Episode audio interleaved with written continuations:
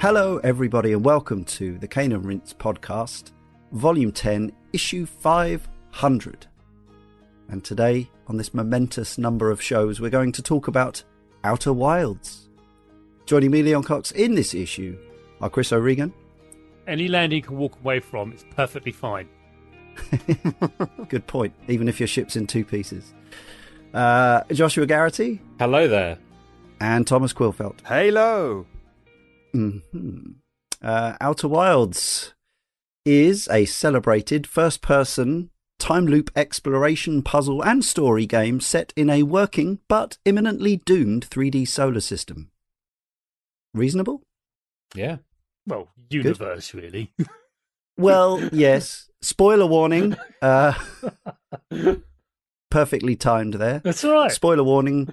Uh, this game is almost certainly best played when you don't know so much about it. If you haven't played it, I would recommend playing it before listening to this show. Although, having said that, I know there's a lot of people that aren't that spoiler reverse, and also listening to a show like this can often be the the lighting of the touch paper, can't it? To to go and uh, tackle that game in your backlog if uh, if we're enthusiastic about it, and we, we may be or we may not be, we'll see. But anyway, it is a game that can be spoiled in terms of story, and not just story but moments Yeah. and occurrences and events.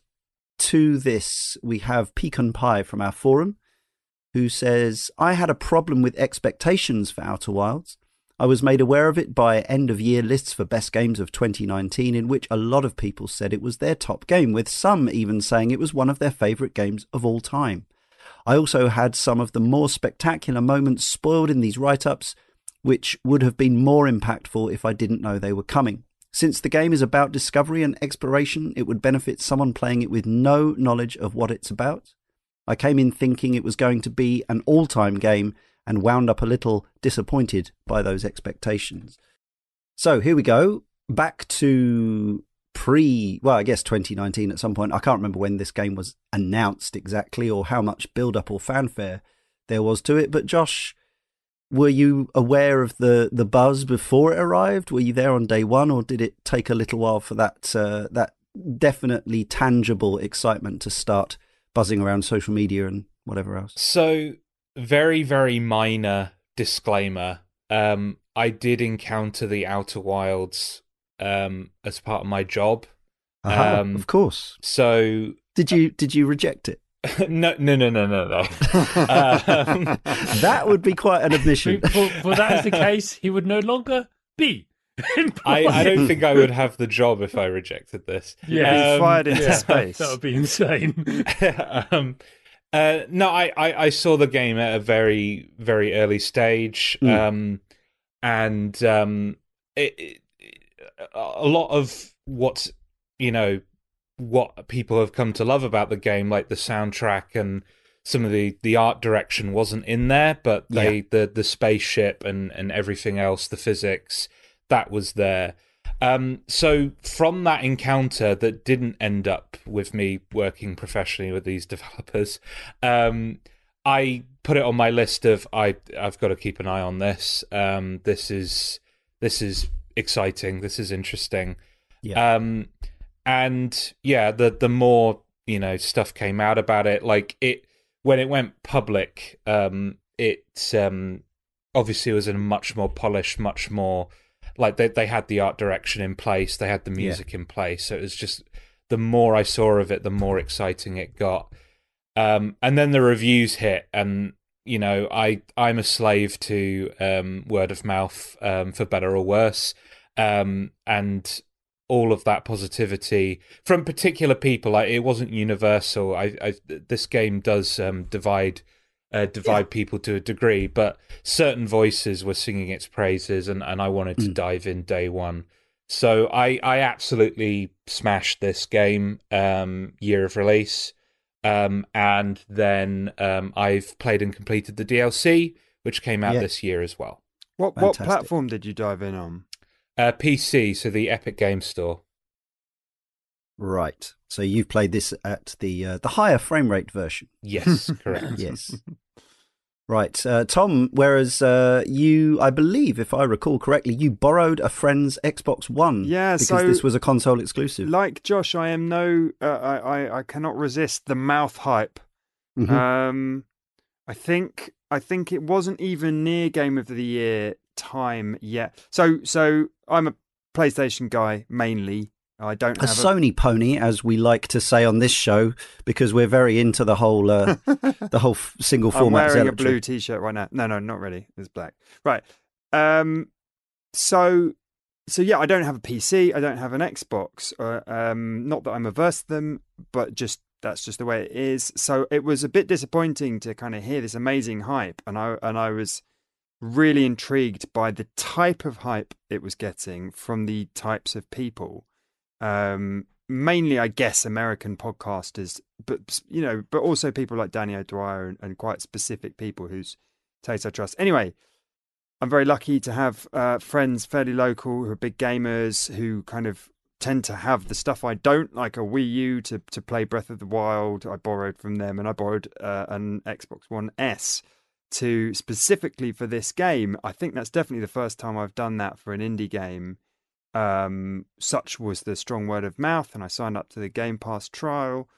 It did not run particularly well on the Xbox One S, but um, I think you know, like any game, you kind of get into it and and you get over the controls a bit, um, and the frame rate and everything, and you sort of settle into it. And I didn't manage a completely blind playthrough because I felt like I was up against the clock a little bit. So I did lean Mm. on a guide a little bit.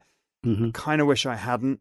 It Yeah. did spoil it a touch the first time round, and then, um, but I beat it. You know, fell in love with it to a large degree, and have been raving about it since. And then I recently played uh, a full second playthrough on PS5. So uh, yeah, and, and really loved that. So so that was a couple of weeks ago. And here we are. Right now, Chris, how about you?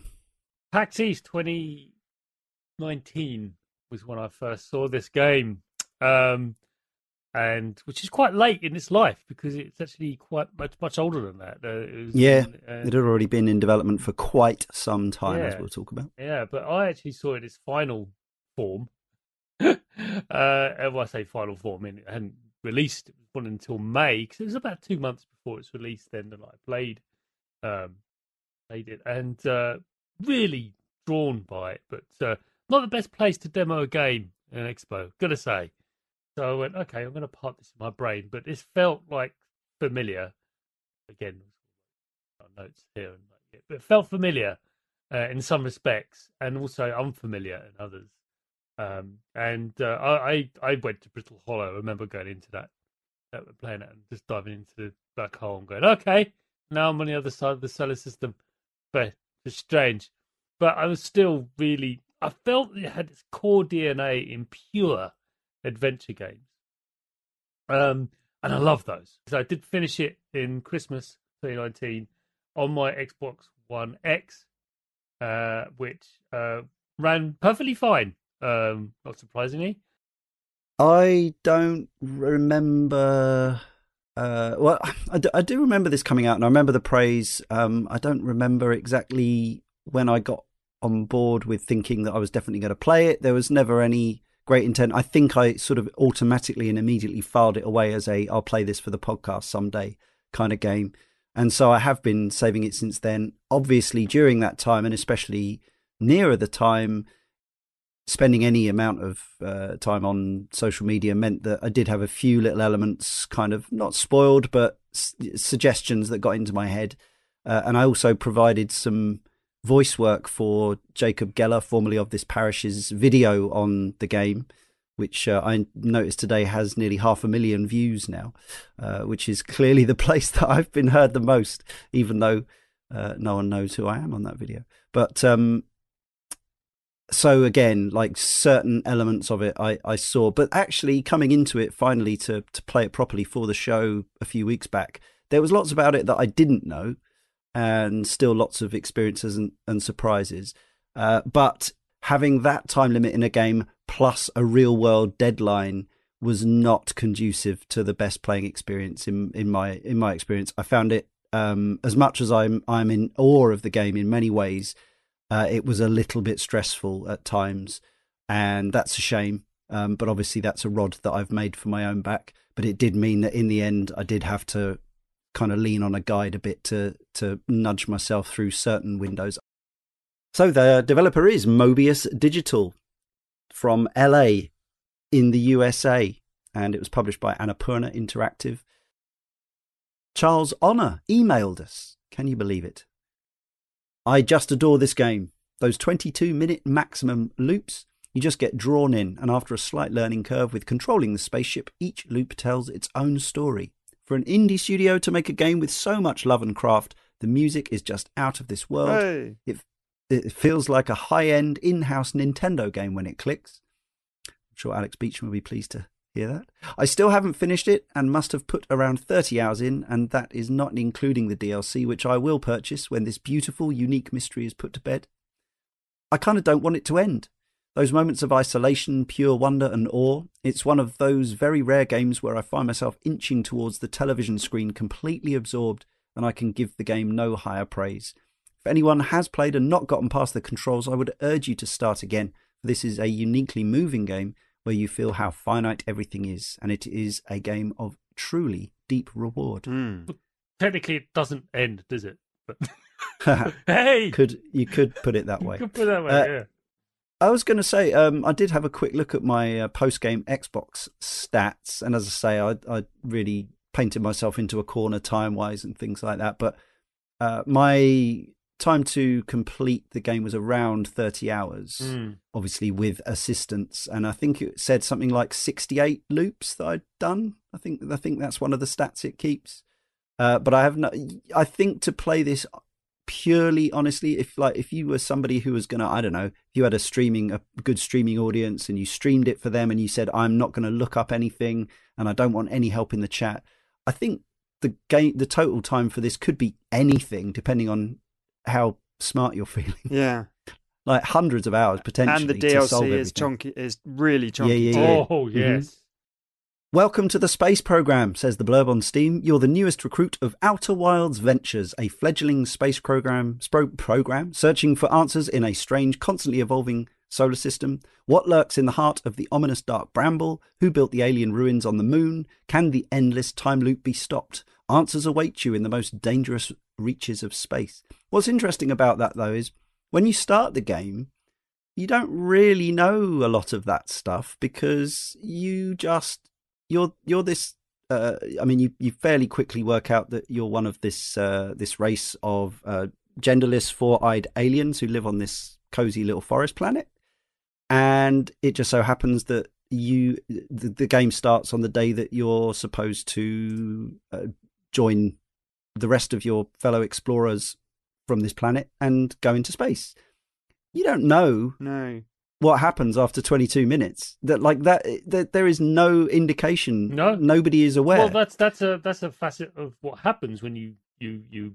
It's it doesn't it's not present when you wake up initially. exactly It doesn't you Yeah. know that that that that loop doesn't kick in because we you know later on you found that that loop's been installed by the Nomai um, as as a, as a mechanic to to fix things. Quite work well it did it didn't well it did eventually. Uh, but yeah, you're right. It's that whole 22 minute thing, the loop thing, doesn't occur until you have a look at that statue or the statue looks at you. Yeah. I, I actually think this game starts relatively poorly. Mm. I think I think there's something about the chunkiness of the the chunky indiness of the graphics and and depending on what platform you're playing on, maybe not the greatest frame rate. Even on PS5, which is still the PS4 version, I admit, is the the look is a bit sluggish. The actual left stick look, it's just it's just a bit clunky. But yeah, I was I was a little yeah I was a little downbeat on it to in the very first like 20 minutes, just controls and everything. But obviously that that all got turned around for me later. Once you become aware of the incredible complexity of the simulation and just the astounding brain-boggling kind of design of it all, I, I, I forgive everything retrospectively after that point because I'm like, well, of course, this tutorial area is is a bit clunky. And of course, you know, it- the frame rate's low because you've got loads of trees and people and stuff and like that you just don't have in the rest of the game. So so I can see how they arrived at that kind of starting area, but I think when you're completely cold and you are starting yourself, it's not necessarily the smoothest and best start to a game. And it doesn't Yeah. reflect the less rest of the game. That's the thing. It's the experience there in that village is so antithetical to the rest of what else happens. You know, I mean, you can't compare that to um, what happens in the the, the the Ash Twins. You just can't. It's just so different. Yeah, I, I mean that maybe speaks to the game being these separate things put together to a certain extent. These separate planets. Yeah. I, I, I do think uh, it's it's something that on returning to it, it yeah, I- I appreciate that the character has a home and a there is a culture Yeah. to the Hearthians. Yes, There yeah, is a a community and you know a shared love of exploration and stuff like that. And the further you get into the game, I think the more you come to like you know maybe not love characters right I they're all you know thin sketches right but you come to love the people you come to Mm. love the culture the the society um so yes uh, i i do tend to agree with tom it is a little bit clunky i do appreciate its presence once the game starts to put its you know its Yeah. best foot forward um because i think your character needs to be rooted in like uh, the space travel that you're doing has to be rooted in a particular perspective and i am just so glad that it's not from like a colonial let's you know Mm. take over this planet kind of perspective it's just the joy of science the joy of exploration the joy of the unknown. I i do appreciate it being framed in that way. Yeah, and it's uh, of course you know the game benefits from contrast, having this kind of yeah. um this kind of uh folksy, homely starting village with these kind of non-threatening aliens completely contrasts with whatever the heck those things in Dark Bramble are, or just the look of Dark Bramble, and then of course even more so with the DLC and the uh, owl, bird, creepy, antlered, crazy, murderous, weird people. Um, Inhabitants, I believe they've been dubbed, but I don't know if that's. Uh, yeah, so Yeah. so so you know, just starting with the Hearthians and then seeing those even those pictures on the wall in the DLC with the glowing eyes, that contrast is is everything. You know, sells it completely. I think. Yeah, Mm. that's so the three different peoples, and out of the three of them, I found a my very naive. The, their conversations, everything they have is like just the quest for knowledge at the expense of not everything else, but almost everything else. Yeah, Uh, but they're they're quite naive, and they're quite. I I I've- I was warm to them. I found them very pleasant, but also like you know, jarringly naive. Whereas the the Hearthians come across as just pioneers. That's that's their thing, isn't it? And they definitely have that ethos behind them, like you know, the making uh, um, a lot out of very little. That's what I Mm. found with the Hearthians. Was uh, the, the the inhabitants, as you call, they're just murderous, nasty people. Well, th- they- that's not true. That's not true. That's not true. But they they they yeah, they're they, zealot. uh, they're zealots. they're zealots. They're Yeah. absolutists. Yeah. You know, whereas the the Nomai, I think of the Nomai less as naive and more as like um kind of ruthlessly paternalistic, but in a but in a in a, in a way that they they love science. They're giddy at the thought of getting to invent yeah, some yeah. something new and incredibly complex. yeah, Um, yeah. and and you have these different you know shades of humanity. I, I'm getting a bit. I don't mean to go this deep actually here, but that's right. you That's do fine. get you do get those different s- sha- sides of humanity because you've got the kind of the the pioneering curiosity of the Hearthians. You've got the paternalistic know-alls kind of scientific absolutism of the of the Nomai and how disastrous and world-ending that can be and you think of the nuclear bomb and blah blah blah. And then you think about the kind of religious zealotry of the inhabitants and how they just cannot let other people have access to to this thing. They're so afraid. They're just bound up in fear that it, it is an organizing factor for them as a society to just completely shut something down um, and those could you know you could say those were three sides of, of, of human society that that it's interesting to to explore and of course, another aspect that sets the scene and the tone is Andrew Prahlow's contribution, which is the music. There's some uh, suitably homespun sounding stuff, and in fact, the music of the Hearthians ends up infusing the entire experience Yeah. right uh, until it it becomes the soundtrack to the end of the universe. At the end, uh, one anecdote from the documentary that I really liked was the fact that uh, he recorded one of the the hero instruments of the piece is the banjo. He recorded his first track of that at the start of his commission for the soundtrack of this game, seven years prior to the final banjo track that he overlays. So you've actually got a kind of time loop of your uh, uh, uh, of of music with uh, with an old, you know, I mean, and and this is uh, Andrew Prahlow seems a pretty young guy in his twenties, I guess. So seven years uh, out of his life is a significant chunk for Mm. him to uh, to have contributed. he met the the other guys at the University of Southern California as well, and he was on like the Right. composition program, and he was doing a class on game design, Mm. and they came in as kind of game designers from elsewhere in the in the school and stuff. So that is how they met. But he has done other stuff. But he he reminds me a bit of Darren Korb, where Mm. there are these indie games where you get someone who's a composer who's able to be there from the very beginning, or more or less the beginning, um, and shape the score as it goes along. And then the developers fall in love with the score because they've heard it very early.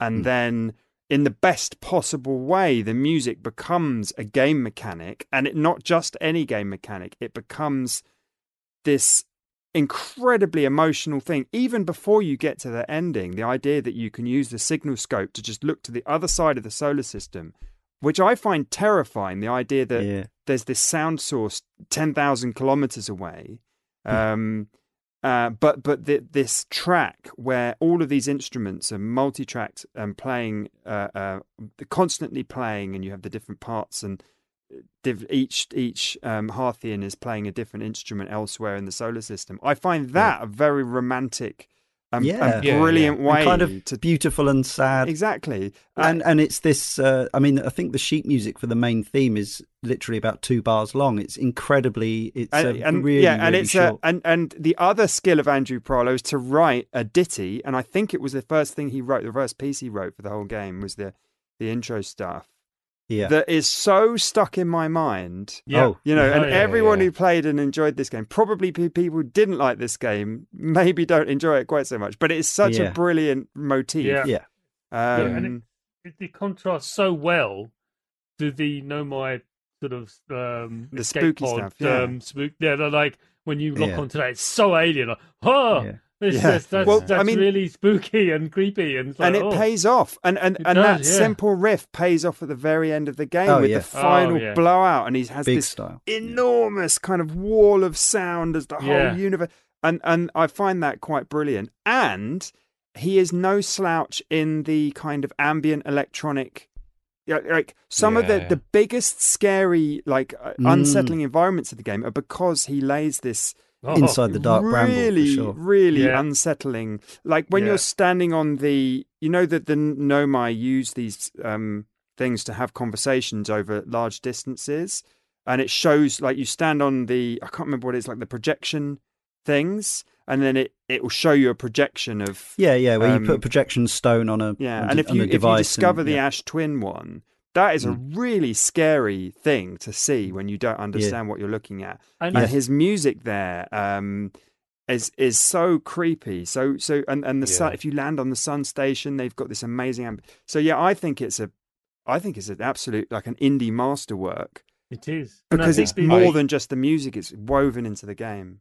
Yeah. the end of the 22 minute that that when the when the bars kick in i'm i do fight when depending on what i'm doing i'm going no no Yeah. not now not now i've just found the thing and uh, Yeah, those those so and, and Exactly, love the yeah. that. first time the first time you hear that you don't even know what it signifies No, no, Uh, you no, don't i know and then- and talking yeah. about how Alex Beecham specifically cites Wind Waker and Skyward Sword. Well, it's actually, of course, Majora's Mask, which this absolutely speaks to. It's, Yeah. it's, it's a it's a total tribute to the to the end of the third day. Musically and what happens. just to speak to one last point on the music, Sure. I think you know the whole um, combining uh, folk and cowboy, you know, style music with space is nothing new. Mm. Um, but I love the way that they use um, folk music to build a bridge between the concept of the campfire and looking out into the stars Yeah. because there's uh, and the DLC really I mean quite literally when you stare into a fire in the DLC you you you look inward but like there, there's like you know when you look into look into the fire you're looking inward when you look out into the stars you're looking outward Mm. and how those are two incredibly important things for the development of human culture Yeah. of the imagination and the want to explore beyond the bounds of what is possible in the here and now.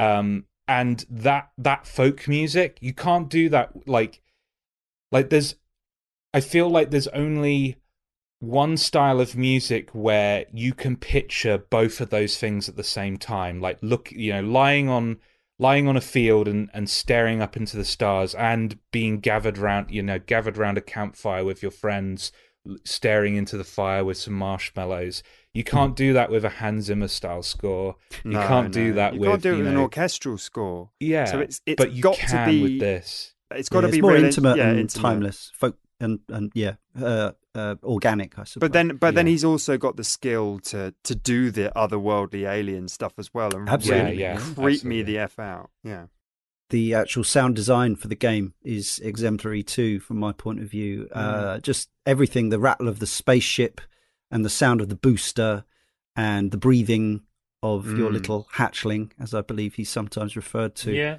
yeah. um, the the sort of the the choices of uh, sounds for stones and uh, the moving of devices and things like that. Everything, I, yeah, I can't think of a sound in the game that I thought, oh, I would have gone with something different there.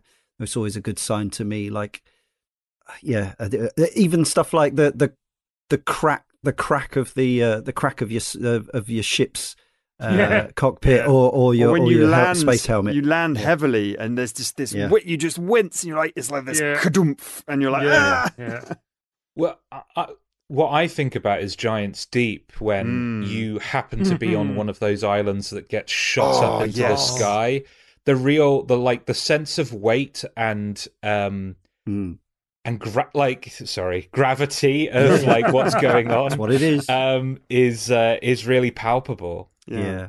it like the thing that this game sells through its uh, aesthetics uh, it, it pulls the jurassic park trick i like to call it Mhm. of of simultaneously conveying the wonder of what you're seeing and the beauty of what you're seeing while also making you feel so fragile And tiny. and so tiny compared to the forces of nature that you're confronted Mm. with and that because space doesn't care about you right Mhm. it, it, it's no there's no mal apart from maybe some creatures that you encounter later on. But giants deep is a good example right? Like there's no malice there's no no, actual negative feeling towards you. It's just so powerful and so um uh, the scale of it is not something that you can deal with as a puny puny halfian Mm. that it is just inherently scary. It is, like, yeah. it- re- yeah regardless of the intent of what's going, on Going on into like the core the, y- for the first time, yeah. you get sucked under the waves, yeah and you Mm. just see these red jellyfish and the, the electricity Yeah. below you, and you just it freaks me out. It still freaks me out, even second playthrough, having done it before. I am just terrified of being in that space because it's like it's dangerous above, it's dangerous below, but there's nothing coming to get me. You know, yeah yeah it's all in it's all in me. I feel it in my chest. Literally, the whole it- front of my it- chest tightens up. you it's know. the i shouldn't be here I- yeah, Yeah. exactly. But I mean, Yeah. you say you, you say the scale. The scale Yeah. is interesting, isn't it? Because this is a like a pocket solar system. It's a, It is, you yeah, know, yeah. It is incredibly small for but what when you get there, Yeah. uh, there's some really clever tricks being played with Mm. with numbers behind the scenes. Even stuff beyond what they go into in, in the Noclip documentary about. They talk a little bit about it how the you know the, the the the systems work within the game and how they become like fundamentally all of the systems are working at all times So the, the the clockwork of the solar system is constantly working, but as you get closer to a specific planet, everything else is dialed back to a simpler form outside of what you're seeing, and obviously everything that's relevant to you. So you, yeah, it's kind of it, it's a it's a mind scramble in itself. Just going from, you know, blasting off from where you start, you blast off dozens and dozens of times. You go into space, you travel for you know, as we've talked about Mercenary 2 with its time dilation, well, I guess there's something, it, although it doesn't make a big deal of it, there's something like that going on here, even though the solar system is tiny. You can see this little circle, whatever it is, or shape, whatever planet you're going to. And then within seconds, you're there. Uh, the game lets you get from place to place very quickly. And then before you know it, you've touched down, and mm. suddenly this whole place is sprawling out before you. And in the case of um, Brittle Hollow, it's got this entire it's got cities inside it and mm. and hmm. steps and yes. flights of stairs the, the, and cave the, systems and a black hole. I mean, and a black hole. The scale, I mean, that is brilliant. We should come back to that one second. The the scale though is interesting. You think about Shadow of the Colossus and like the final Colossus or whatever. Mm-hmm. you think about scale in video games being about tall buildings, right? You're at ground level and you're looking up. And yeah, what is usually. so different about this game is that you're talking about spheres. You're talking about mm. body, celestial bodies. So when you're on on the sun station, you, the sun feels massive, yeah. even if it is a tiny, tiny speck compared to the real dimensions of the real sun. Oh, absolutely. So, so when you have to do that that bit on the sun station where you're jumping across the uh, oh, from God. one end to the oh. other, it is the most nightmarish thing because the sun is just this giant fiery beast that takes up the whole side of the screen. You know, yeah. so so they got just the perfect Getting size. redder and angrier by the second. Yeah. They they got just the perfect size because it's not like No Man's Sky, which is like an interesting point of comparison in that mm-hmm. the planets are big, but they're procedurally generated. I haven't played No Man's Sky since launch and disclosure. We worked on the soundtrack. I love those guys. It's a great game. But the the difference with the scalers here is that they've just just got it perfect. Like it's it's not too big to travel around and see everything, but it's not too small to take away that feeling of, of celestial terror. Yeah, I mean, I will go back to Giants Deep. Lead on to our next topic. Really, is that that was one of the first massive discovery items I was quite proud of myself because I started studying. Well, I was, I'd say studying. That's not true. I was flying towards the planet because I wanted to explore there. I hadn't been there properly. I noticed one of the like the the tornadoes, sort of whirlwind things, was going counterclockwise as opposed to everything else. I'm like, that's weird. Why is that? And what? Why is that different? Let's go down there see what happens. And lo and behold, he gets sucked into the planet rather than sucked out. And that's one yeah. of a major discovery. I just there was no hint to that. There was no like, nope. Um, and that's a perfect example of like you really, really need to be observant, eyes wide open at all times. Even the most what you believe to be benign detail could be fundamentally important to progress and be diligent with your reading of uh, of scrolls and oh, wall yes. markings. Relentless yeah. to the point where the music's kicking in, going, "I'm going to read this." But that is a problem. that is a bit of a friction, isn't it, between the design of like you get to some important information, but time is running out. I guess that's if you know that the in your ship where it logs all the information. If yeah. you know that that's there and you're kind of committed to reading that. Yeah, yeah but absolutely. If you, if you don't, I think you can. There is a bit of design friction there in that you may miss something important and not feel motivated yes. to go all the way back. You know, there are some places in this game, yes. like on, um, I'm trying to think of the, is it the high energy lab? Mm-hmm. Um, yeah. that are just yeah. really, really difficult to get to. Yeah, I, I would mm-hmm. call them. I called them internally. I called them layers. Some mm. places had um, three or four layers to access, and they were the ones that like, okay, I've got to move really fast to do this. I know how to do it. I just need to do the things. Yeah. Very, and I called them layers in my brain. What's um, interesting though, yeah. you you find that as you repeat it, like there are some places that you kind of need to keep going back to yeah. unless you, yeah. Auto, unless by some freak you've solved everything first time, and you end up kind of speed running your way there. Yes. Like uh, amazing. You, you end yeah. up knowing the because because the physics always kick off at the same point. Yeah everything will be the same. So mm. you can start to know exactly when to uh, launch and where to point, when to kick in the autopilot, Exactly, when to yeah. turn it off, Yeah, etc., etc., it's etc. amazing. You become this sort of like Mm. expert Mm. pilot all of a sudden. I, I, And, I- Yeah, uh, I love in the was gonna- DLC just hurtling my ship into the, the bay, Yeah. just like max Yeah. speed, and then just Yeah, 'cause it bailing doesn't out as it's Yeah, I won't be needing that again. no, Yeah. no, no, I'm just going to throw it into the bay. It'll be fine.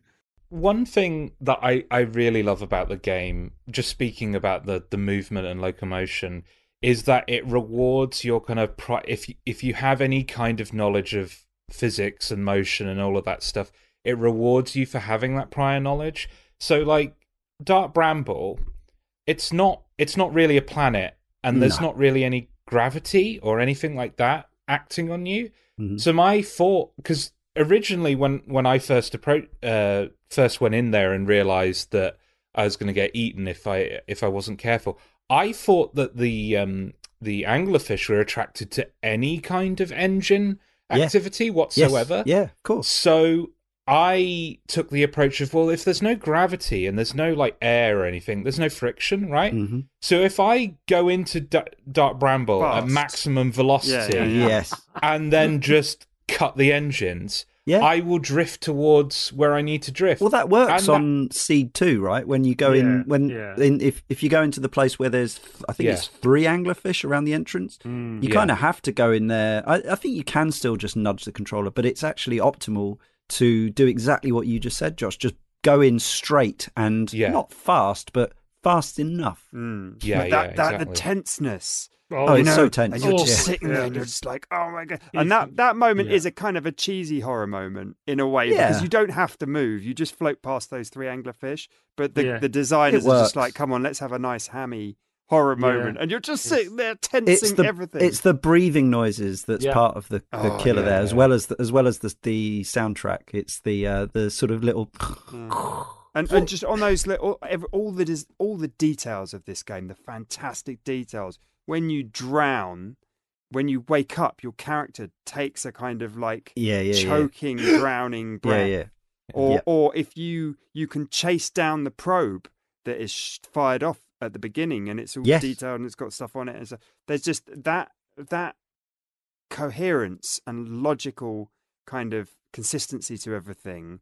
If you Yeah. like science at, at all, I, Oh, yeah. you know, I'm not a science guy necessarily, but I still uh, can appreciate it in a sort of pop science way. Um, Yeah. Kasuga-san from our forum, though, says, I am one of the people that this game just did not work for. On paper, it's right up my alley with exploration and puzzle solving, but the controls killed it for me. I couldn't bring myself to finish it, even if I found the mystery intriguing. I really wanted to like it. It's a shame, but there we are. feeds into what we were saying earlier. It's a big Yeah. barrier. It's a barrier we've acknowledged. Sorry. Some of the locations, we've mentioned a few of the planets already. Uh, I'm sure we've all had our own adventures there, as have as has every player of, of Outer Wilds. Uh, I suppose um, let's talk a little bit more about some of our favourite moments. Mm. Um, I think the the first time that I real, oh, no, I guess this is the same for everyone. The first time I realised what was going on between the Ember Twin and the Ash Twin Mm. that you had to get to the Ember Twin before it filled up with sand from the Ash Twin Yeah. uh, to explore its underground passages, and then you're in a whole other kind of time-based survival horror kind of situation, and you're trying to work out these uh, these pathways in the dark, and Yeah, God, if You- you got claustrophobia and you played this game, Yes. Yeah. The, actually, weirdly, the first time I went into these tunnels, I timed it precisely with the sand getting to the point that it was too deep for me to move. So I was really confused because I, uh, you come out the back of the one of the crashed ships, right? Yeah. And you go into the tunnel, and then immediately I stepped inside. My visor cracked, and I made that horrible noise, and I died. I was like, "What the hell happened there?" So it felt to me like there was another anglerfish type insta death scenario, but it was actually just pure. It was the game. It was the universe not caring. Yeah. So Yeah, it, yeah. it it was going to do its thing, Mm. and it just so happened that I entered that particular cave at the wrong time. And time. even if you get in there, then there's the cactuses. yes, suit punctures. You can repair those. That's fine. You've always got duct tape on you, I guess. Or something. Uh, any other favourite sort of memories or Oh. locations of exploration? It's got to be the DLC. I mean, the original game is amazing, but the DLC reveal of the stranger just blew my brain into five The prisoner, thousand. is that- Uh, no, the stranger. or, or the, oh, the, sh- oh, the ship No, itself, yeah, the right? ship the prisoner, The ring world. when you're right. at the probe and you're looking in the right direction, and then you see the shadow across the sun, and you see Right. stars on the other side of this. You know, it's not black; it's yeah. see through.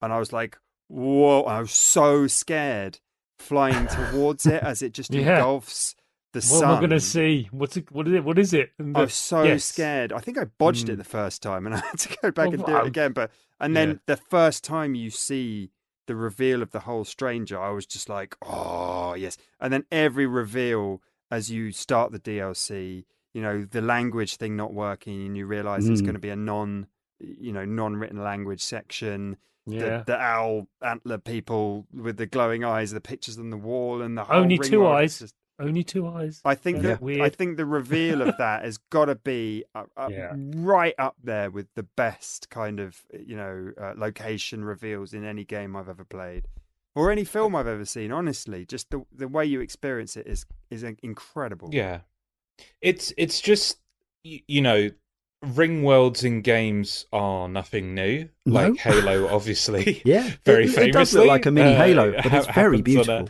You can tell But, they like worked on that solely for a couple of years since the game uh, shipped, right? Yeah, but yeah, it, it's it's just the fact that like it's a it's a fully operate like you can walk the entire ring. That's what's Yes. it's not an Mm. illusion. That's that's what's so cool Or about it. swim it, Um, really. Yeah, and and the da- the first time you see the dam Oh. break and it just sweeps across Yeah. the environment, Amazing. it's just incredible. yeah. But like, um, I, I want to because you know uh, we're talking about the DLC, so I want to camp out a little bit. Mm. Um, that they we've already talked about how scary the main game is. Um, that the latter half, the the latter third, sorry, of this game where it goes full amnesia, Mm. like Yeah. full survival horror, is They put a warning on it yeah, but and a thi- toggle. the thing that's so interesting to me is that I don't really consider Outer Wilds to be a horror game. No, Not no, no. some, not in its completeness, right? But they show a mastery of horror tropes and um, creating that feeling of dread Mm. yeah. That other games that call themselves horror games don't have. yeah. Mm. Like when you enter the virtual world and like nothing's happening yet, right? It's Yeah. just quiet Mm. and there's a little bit of atmospheric noise. Yeah, yeah. And it's really, really dark. Dark. And it, it, it just build that tension just builds and builds and Yeah. builds. And then when you activate something and you see that Mm. elevator being activated and you're like, someone's in that so, someone's in that elevator. So Yeah. what, what's going on? Yeah, yeah, yeah. And then when you first encounter one of those owl deer creatures, the Doesn't the, end um, well, does it? No. the inhabitants, it's just so terrifying. What's funny is like unless you enter that world in a in a certain way, the consequence isn't even death, right? no. It's just you know you're you're out that world. but you do, yeah, Yeah. I mean, uh, But it doesn't matter. It's still terrifying. Some some Mm. people have a problem with, I you know, I heard some of the critics who even love the game really not liking the overt horror sections of it, but I think it is so expertly done, as you say, when you go Yeah. through the world for the first time and there isn't anything chasing you, but you see one of them sitting, you see the silhouette of one of them sitting Yes. watching things, and you are so scared and nothing is happening, Yeah. but there's No. door creaking sounds. That Yeah. I I will criticize the sound design in one tiniest detail, Ah, which is that one. that door creaking sound keeps recurring, and when it Yeah, when nothing actually fair. happens as a result of it, it is a, a ti- Uh, okay. there's a little bit of a thing, but I but think- um yeah There's the footsteps one though. Uh, that one really, like you're walking along, you you hear your footsteps, then you stop, and then other footsteps are heard. Like, oh, oh, Oh, that's like the start of Silent Hill 2. Yeah, the amount of yeah. comments I've seen all over the internet saying they so want this team to do a to a horror game. do now. a proper horror. don't it Yeah. might not be the same I- out of the context, but I don't know. It's probably worth yeah, a try. but isn't even even when you see it is a proper horror game. When you see the the like the lodge where they're all partying, and Mm. then the music is so creepy.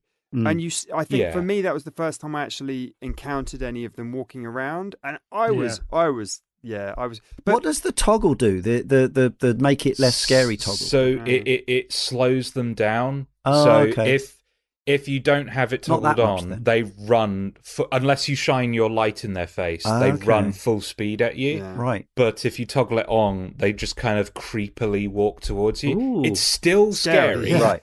Okay. um, but Just it's just not as difficult. isn't that a bit more yeah. like uh, It Follows? That that sounds even more scary. yeah. Yeah, But the- yeah, yeah, Yeah. No, it's exactly like that. the- actually, the Yeah. brilliance of that. I mean, they they somehow managed to refine down to like diamond strength puzzle design based around knowledge there. Because when you're in the dark wood and you're just like following the edge of the eye, and you're like, "Where do I go? Where do I go? Where do I go?" And then and then it occurs to you, you're like, "Oh yeah, where are they going? How do I get over there? Oh, if I follow them." And and the other bit where earlier on in that section, I think where you come back, you see on the other side of the river, and there's the hand, one of the hand grabbers, which Oh. are brilliant. And then you Yeah. realize, oh, I could have got to this place much easier, but I did not know this hand was here because it was in right. darkness. Yeah. And Yeah, so it's so they, I think, with the tighter design of the DLC, they're able to kind of make that knowledge based gameplay tighter. Mm. Those reveals kind of quicker, yeah, uh, uh, and um, yeah, I, I I feel like that did something more more for me than kind of here's a whole solar system, you know, go and pull at these threads.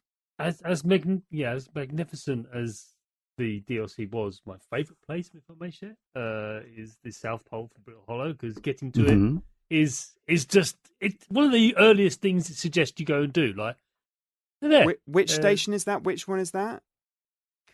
I don't remember which because it's been a while since I've played it, but it's actually where you have to crawl. Um, you have to do lots and lots of platforming to get to it. It's like a three or Is it four the Southern. Observatory? Do you mean Southern Observatory? Yeah, yeah, Yeah. Yeah.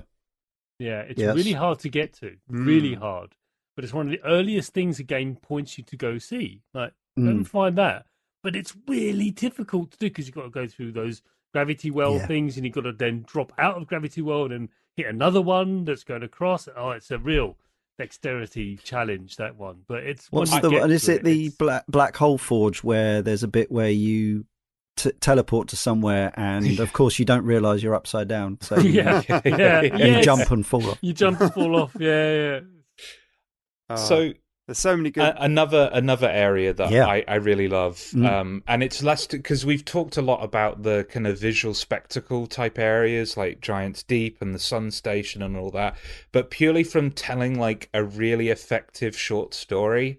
Um, I really love the Interloper yeah, as Yeah. you kind of dive into the caves Oh, because at this point in the game, if you haven't been to the Interloper. Ghost matter is just like this annoying inconvenience that Hmm. you occasionally Path bump blocker. into Yeah. but the slow slow reveal of what happened when they entered the interloper and what happened to the nomai like Mm. their entire civilization was wiped out and this team of people had no time to warn anyone of the coming doom and i just i i love how it sells that just with these you know te- you know the text logs and the the um the little devices that they carry with them Mm. and their cor- and their corpses and Yeah. and realizing you know their their you know the, one of my favorite things in horror is like that creeping realization that characters have where like they're already doomed they're already dead but um that they've owned that they, their brain is only just caught up to the fact Mm. and it's so effectively played Yeah. in that And area uh, the, the the way the ghost matter works is is pure horror. You can only see it when you look through your scanner, and also the sound effect and the sound design of your of your suit crisping and crackling in the heat of it is so brilliant and terrifying. Tolkien Taters from our forum says, In a way, every game is about learning, but I've never played a game that does such an effective job isolating the concept of exploring, learning, and interacting with systems, as well as Outer Wilds. The game really feels like an adventure.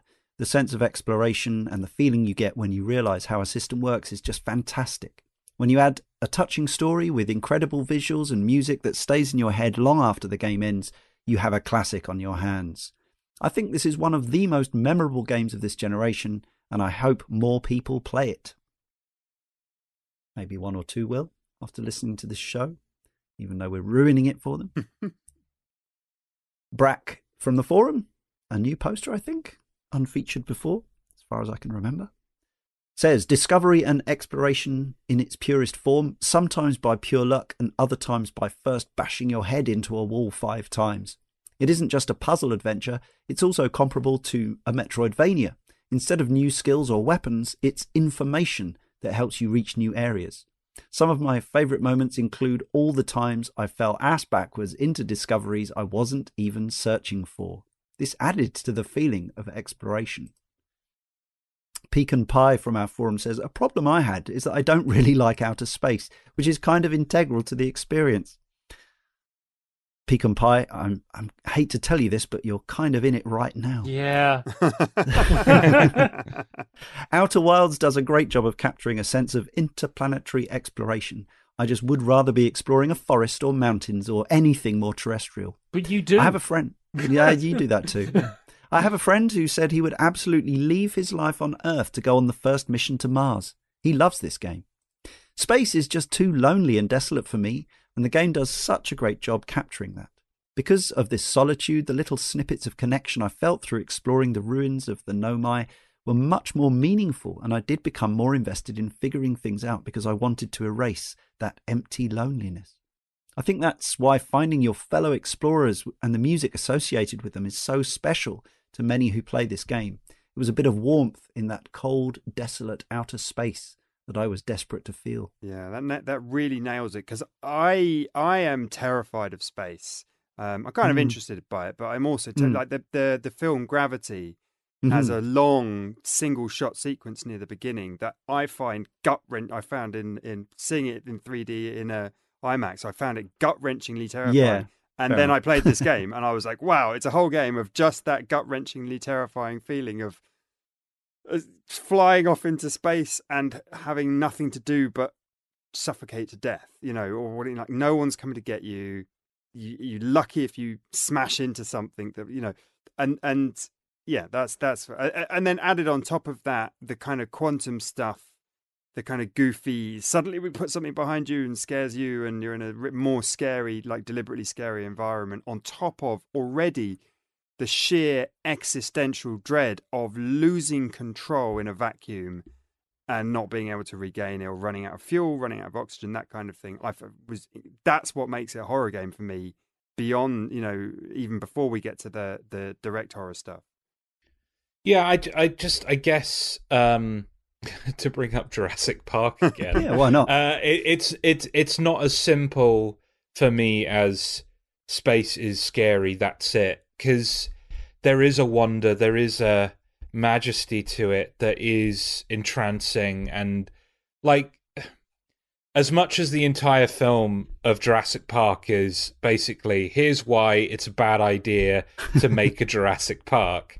Um, if you made a Jurassic Park and could guarantee my safety, I would go to Jurassic Park. Sure. And that's kind of my view of space as well. Yeah, yeah. If I'm guaranteed a degree of safety and it doesn't cost me uh, uh, three Yeah. three billion three billion pounds to to do it, Yeah. uh, probably more than that actually. Um, I mean, William I- I Shatner do seemed it. to really enjoy it, but a lot of the people I, I see talking about the uh, the Bezos and Musk's trips to spaces that they're probably really boring and uncomfortable I'm sure. I, but I just I don't know like. and dangerous. even like a glimpse through a tiny window of Yeah, Earth from yeah. that perspective. It can change you, apparently. They say that. Yeah, I, Yeah. I just, I would want that experience. Yeah. absolutely. Worth pooing in a bag for. I mean, that that is Yeah, something that the kind of pocket scale of this so- solar system doesn't quite. There's something about leaving um, the, you, the the the timber hearth. It does, especially. It's mainly timber hearth. Really, it is a bit too small as you're taking off. It feels like a little pocket Super Mario Galaxy world. Now that Yeah, is totally, yeah. rectified later on with all these incredible, you know, different spaces and stuff. Mm. But it, but but I suppose it's deliberate, you know, make the home planet not too difficult. But it, interestingly, if you do go exploring, there are proper ruins Oh, yes. there and like big big ravines and stuff. So um, it's just as you're taking off and you look on the landing cam, it just seems like this tiny little circle. uh, that you're so desperate to get off as quickly as possible.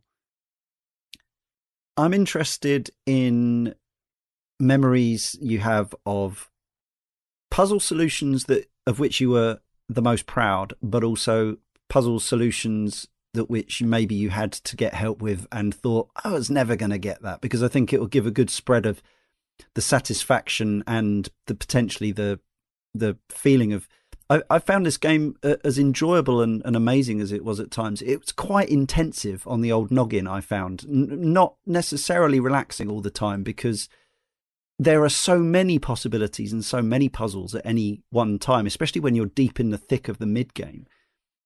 There's this uh, ship's log, which I always felt satisfied if any time I did a run, if I if I got ship's log updated at least once, I was fairly happy. It meant that you discovered something yeah. that would be added. Yeah. You've got this you've got this electronic pin board, which effectively is your red string and and post-it notes and photos everywhere of what's going on. Uh, apparently, that was a relatively late addition to development. Um, I think it was more. I think it sounds like what they had before was more of a traditional quest log or something like that, a bit more something a bit more linear. But now they've, or, or in the final version, it's it's more um, like the game itself. It kind of all links together and kind of loops around. And but actually, that can be I, I found at times a bit just yeah for my my mental capacity a, a, little bit overwhelming. I thought it quite confusing. I, and I didn't okay. I didn't really lean on it in the main game. And then when I was doing the DLC, I knew, you know, obviously I played this game backwards and forwards by that point. I still didn't find that board, the the the ship's log, very useful because the names of the areas aren't represented in the different places in the DLC. So I was like, well, where is Starlit? Which one's Starlit Cove? Do you see what I mean? So like I found it, and the way it was written, I don't know. Hmm. Maybe I just was rushing or not paying no, attention, reading it carefully. Gotta, I just didn't find quite tuned in. Yeah, you well got a point it. there because when you entered these spaces, it doesn't have a big text along the top going, "You're now in Starlit Cove." Like, no, like a, like a rare platformer. Exactly. Um, like... Yeah. Uh, what I found is so you get a little orange asterisk next to an area if mm. there's stuff left to discover, which is absolutely tantalizing and yeah. but at times yeah. agonizing yeah. because you've got this entire entire solar system to explore and beyond and sometimes to clear that asterisk off it would involve picking your way carefully through a path that you'd already picked your way through just to read one more little bit of information. You don't need to clear it all off to finish the game but you feel like you do. Yeah. I uh, just to speak to the opposite experience of Tom, um, I, I found the ship's log and the, the rumor mode uh, incredibly useful. Um, and I, I don't know if it's just the the difference between our two brains and yeah, how well my be. brain functions. Mm. Like it felt like it was structured the way my brain works, if that makes sense. like compartmentalizing things, like building killer. lines between them. Um, it, I found it I found it really really elegant and and mm. easy to use. Yeah. That said, um, like Leon, you, you were talking about um, areas where we had to look look up the solution yeah. because there was just no way. Yeah. Um. It, it was always situations where you had to take a little bit of a leap and the and and the one leap that kind of went against my natural instinct mm was going underneath the jellyfish because my yes, feeling was, was the tentacles are deadly. Yes. They are going to kill me. Yes. Why would I go underneath the jellyfish? Yeah. And that that was the everything to do with the quantum moon, like all of that stuff. yeah. yeah, fine. But the Tower I of Quantum Knowledge. Out. I found that I had to look that up. I, I just don't think I ever oh, really? would have thought to hang around there because I guess I wasn't quite tuned into bits of this planet were becoming destabilized and falling that was in. because it, that was the exact puzzle I was going to say was yeah. my proudest the the one that I was proudest that I solved myself. Yeah. Did like, you solve oh, it by oh, accident yeah. or by logic?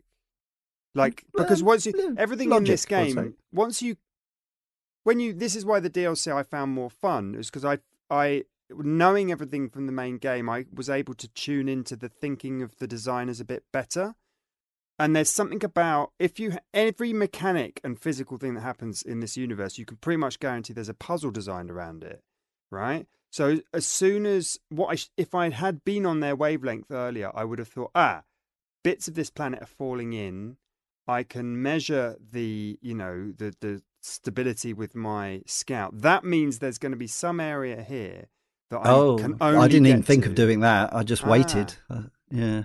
I just waited and think, thought, right, there's this huge wall that you can't climb because the, it's a gravity wall. Uh, again, listener, if you haven't played the game, there's a lot of surfaces on which you can be Stuck. the wrong way up because of, uh, yeah, and you've got a kind of whole Metroid or, yeah, Zelda gravity wall kind of situation.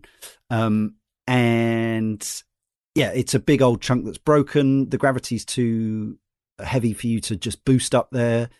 So you're stuck. Uh, but this is on the planet that is being bombarded by meteors. And throughout the course of the 22 minute cycle, huge chunks of it fly off into the black hole in the center of the planet. And it suddenly dawned on me that, yeah, zero gravity is what I need. And I can get this location in zero gravity. And yeah, that was one of a few times when I when I felt proud. But conversely, the puzzle that I thought "Oh, I don't think I ever would have got that. The one that really springs to mind is the one where you like I got the quantum entanglement concept fine. Stand on quantum matter and uh, you can move with it, right? Uh, Is that that's not right? Do you mean observe it and it doesn't move? Yeah. or y- well, there's a but there's a puzzle that subscribes to these rules somehow. So you stand. There's this particular one. You stand in a c- in a cave Mm. and you stand on a quantum rock and you turn the light off so you move with it right because you're not looking at it yeah that Oh. was the one that i thought that's the one that i thought yeah i'm not sure i'd have ever got I don't that even think I saw that puzzle at all on two run throughs. Yeah. How, how it- did not essential d- then maybe No. how? Because I'm curious. I, I assume you saw the the the Nomai um in the in the, at, at the quantum moon, right? Well, who are you talking to? Me? Yeah, yeah, Yes. solanum yeah yeah. Because I, I I thought that knowledge was essential Mm. in order to see that that character. So you, Yes. did you did, did you just stumble across? you might it have then? solved it without realizing the solution i mean that is I don't is remember a bit because once you know Yeah. that to observe the quantum moon is to keep it fixed so that you can land on it. Yeah What I had to look up was also how to get the temple. I, I didn't look up the complete solution, but I sort of couldn't quite get my head around going to the sixth location with the the quantum moon tower that moves around and scares Yeah. the, the crud out of you when you suddenly turn around and it's there. Yeah. Um, and then, but then I did work out by myself that oh, okay, to navigate this geography, I'm going to have to move to a different part of the map and summon it, and then move back, and then yeah, then you'll be able to go forward. But I found that was a little bit. Some of I can imagine the whole chain, the whole chain of quantum missions, if, if you Mhm. like. There's plenty of bits along the way that I, I think that, that people would have difficulty on, on one Yeah. or more of those puzzles. it's not messing around it's No, it's, they're not it's easy. genuinely And it's yeah it's challenging stuff And still going the quantum moon thing, and do realise that you don't need to do that to game. Hmm. Um 'cause because I actually my first run through, well, I run through, backpedaled a bit, and because I finished it without really going there or finding. yeah yeah and- there's and kind of multiple endings of Yeah. varying yes Yeah. so if, I- if you I want just had, yeah, I just had my fellow Hearthians. So I had- yes I, I, I just I just became obsessed with the quantum moon. The moment I saw it, yeah I was just like, you worshipped it "You are now my nemesis. Yeah, I yeah. will figure you out." yeah. Ah, well done Um, young agile so- brain I mean, it's like you, everyone remembers playing Arkham Asylum with the old kind of look away, look back gag of the world Mm. changes. It's something that video games actually does really well, can do Yeah, very well yeah, yeah, you're yeah. in control, blah blah blah. And and yet here you have a whole world, a whole set of puzzles, and a whole imagination space built around that. And I think that is so remarkable to put in a game already complex and ambitious. Um, but that just speaks to the every bit of me that might be scientifically curious is like, oh, that's so brilliant they did that. It's so nerdy and brilliant that they had a moon that's just there, and you look away and it's and it's gone. And that and, and but I can go there. You know that is that is really again romantic. That's And it does try to- sci-fi. it does try to hammer the message that uh, a photo of a quantum thing is the same as looking at a thing. It tells you that a lot of times because I, th- I think I get the impression that maybe Yeah. people weren't weren't getting that. What's funny is, and this is not the reviewing this piece of software show. Let's not get into it, especially uh, Thomas. But what's funny is going from playing this intensively to playing the recent uh, Radiohead Kid A Mm. Amnesia thing is I was finding that because that that is also that has elements of horror and uh, it's more of a walking simulator, I suppose, if you if you want. Um, but it also kind of has sort of puzzle elements, and the amount of times I found myself thinking. Maybe if I spin around here, something else will appear, or something like that, uh, for no reason. But it's it, that's a sort of good example of how your brain kind of starts to learn the rules of of, of a game like this, and, and Yeah. you do even even at my advanced age you do you, you your your brain can still be flexible enough to start to kind of learn new ways of thinking if you will Well, even even aesthetically, the quantum moon and the eye of the universe, they do go for that.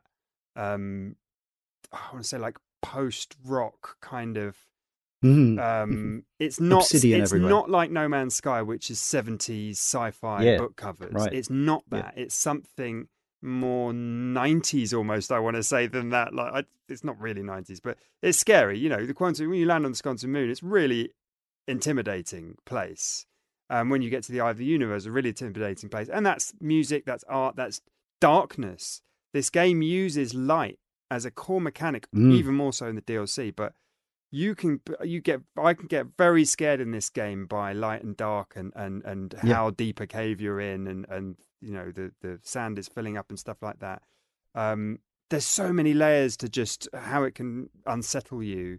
Um, and and all of the other the more uh, kind of artistic choices they make on top of that like what things look like and and what the music sounds like play on that which is why i think they're just perfectly comfortable with this being a horror game you know a sci-fi horror game that's not really a horror game but it kind of is because it's going to scare the, the the crap out of quite a few people i think. Hmm. Rinse wash repeat from our forum says i really wanted to love this game. While i loved the freedom given to the player and the fact that you were trusted to figure out how to play the game with very little hand holding i just couldn't get over how annoying i found the reset mechanic I don't know if I was just a bit rubbish at the game, but there were five or six times where I floundered for 15 minutes, finally made a discovery, and then had to start all over again. Add into this, I struggled with the controls and often got swept away by some galactic tornado, and I just couldn't bring myself to stick with it. Which is a real shame. I can see this is a fantastic game, but I can also see I'll never be able to enjoy it. I think the, just thinking of that, it makes me think of the Hanging City, and how, on reflection, Mm. there's perhaps as as amazing as the structure is, maybe there's a bit too much to discover there that, that I you get very agree. tired of It- going back down is- there. And That is quite yeah. The, the steps leading down, and I, the amount of times I've thought to myself, has to be a quicker way to get down here. Cause there there's I mean, there is. down- You fly down there, and there is, yeah. Yeah. yeah. you end up flying Land down on the there. bridge, Four layers to that city. There's Yeah. also a secret entrance that uh, I can't say that I found myself, but if you go to the north pole of yeah. the planet, uh, there's a little cave uh, which drops you straight from the surface into meltwater, uh, which is the top of the city, and from there you can kind of run down, sprint down, and uh, That's Yeah, not as fun I- as bowling your ship, you know, fighting the black hole with your ship and trying to land tastelessly on this bridge. Yeah. yeah. The month from the forum says, I want to tell you about the magical moment I had playing. I was flying through space when an asteroid asteroid grazed my spaceship. It got the power, so I unbuckled and turned around to go and fix it. And then I was just in space and my ship drifted off. Yep. Somehow the rock hit in such a way that the back half of the ship was taken out completely and I didn't Yep. notice. Yeah. Then I just free floated in silent agony until I died. Magical. Yeah, brilliant, brilliant. I think there's It, an it must have happened. that. That. that unlike my reactor failure, that must have happened to everyone. But it's Yeah, cool yeah, because you're because yeah. you're still strapped into the seat. You are, yeah. So you don't so know. you so you don't know. Talking about the horror aspect, Rager from the forum says this game featured a couple of moments that absolutely terrified me. Being launched into space from Giant's Deep without warning genuinely took my breath away the first time it happened. The whole thing just felt so overwhelming and massive.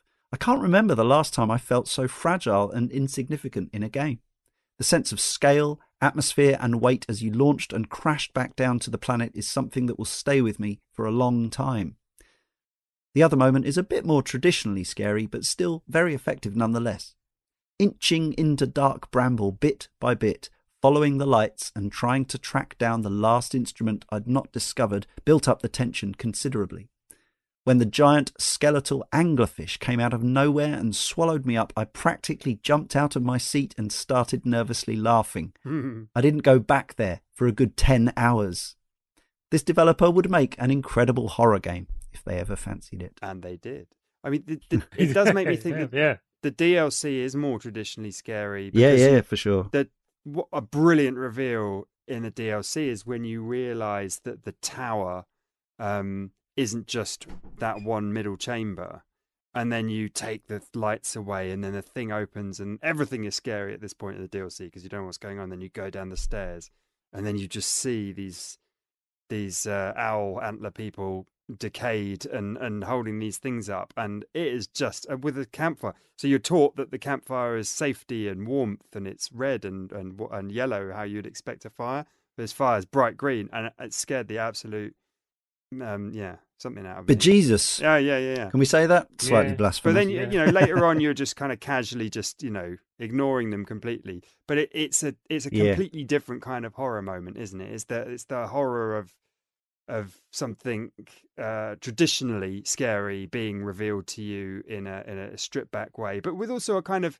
there's a weird kind of David Lynch vibe, like a Mhm. Twin Peaks vibe to the DLC. And actually, now I think about it, the whole game, something about like the folksy, woodsy, and they, Yeah. they find the woods at night is quite bit Wicker Man-y. yeah, because well. at the end, you know, the end of the game they play on that when Quite you're horror. in the dark woods as well. Mm. Yeah, yeah, for sure. Um, But but the DLC especially brought that brought that home. For You know me. what the DLC reminds me of, though? Uh, in a, in a different way, uh, is Myst. Yes, Myst. Riven Yes. as well. Yeah, Yeah. yeah.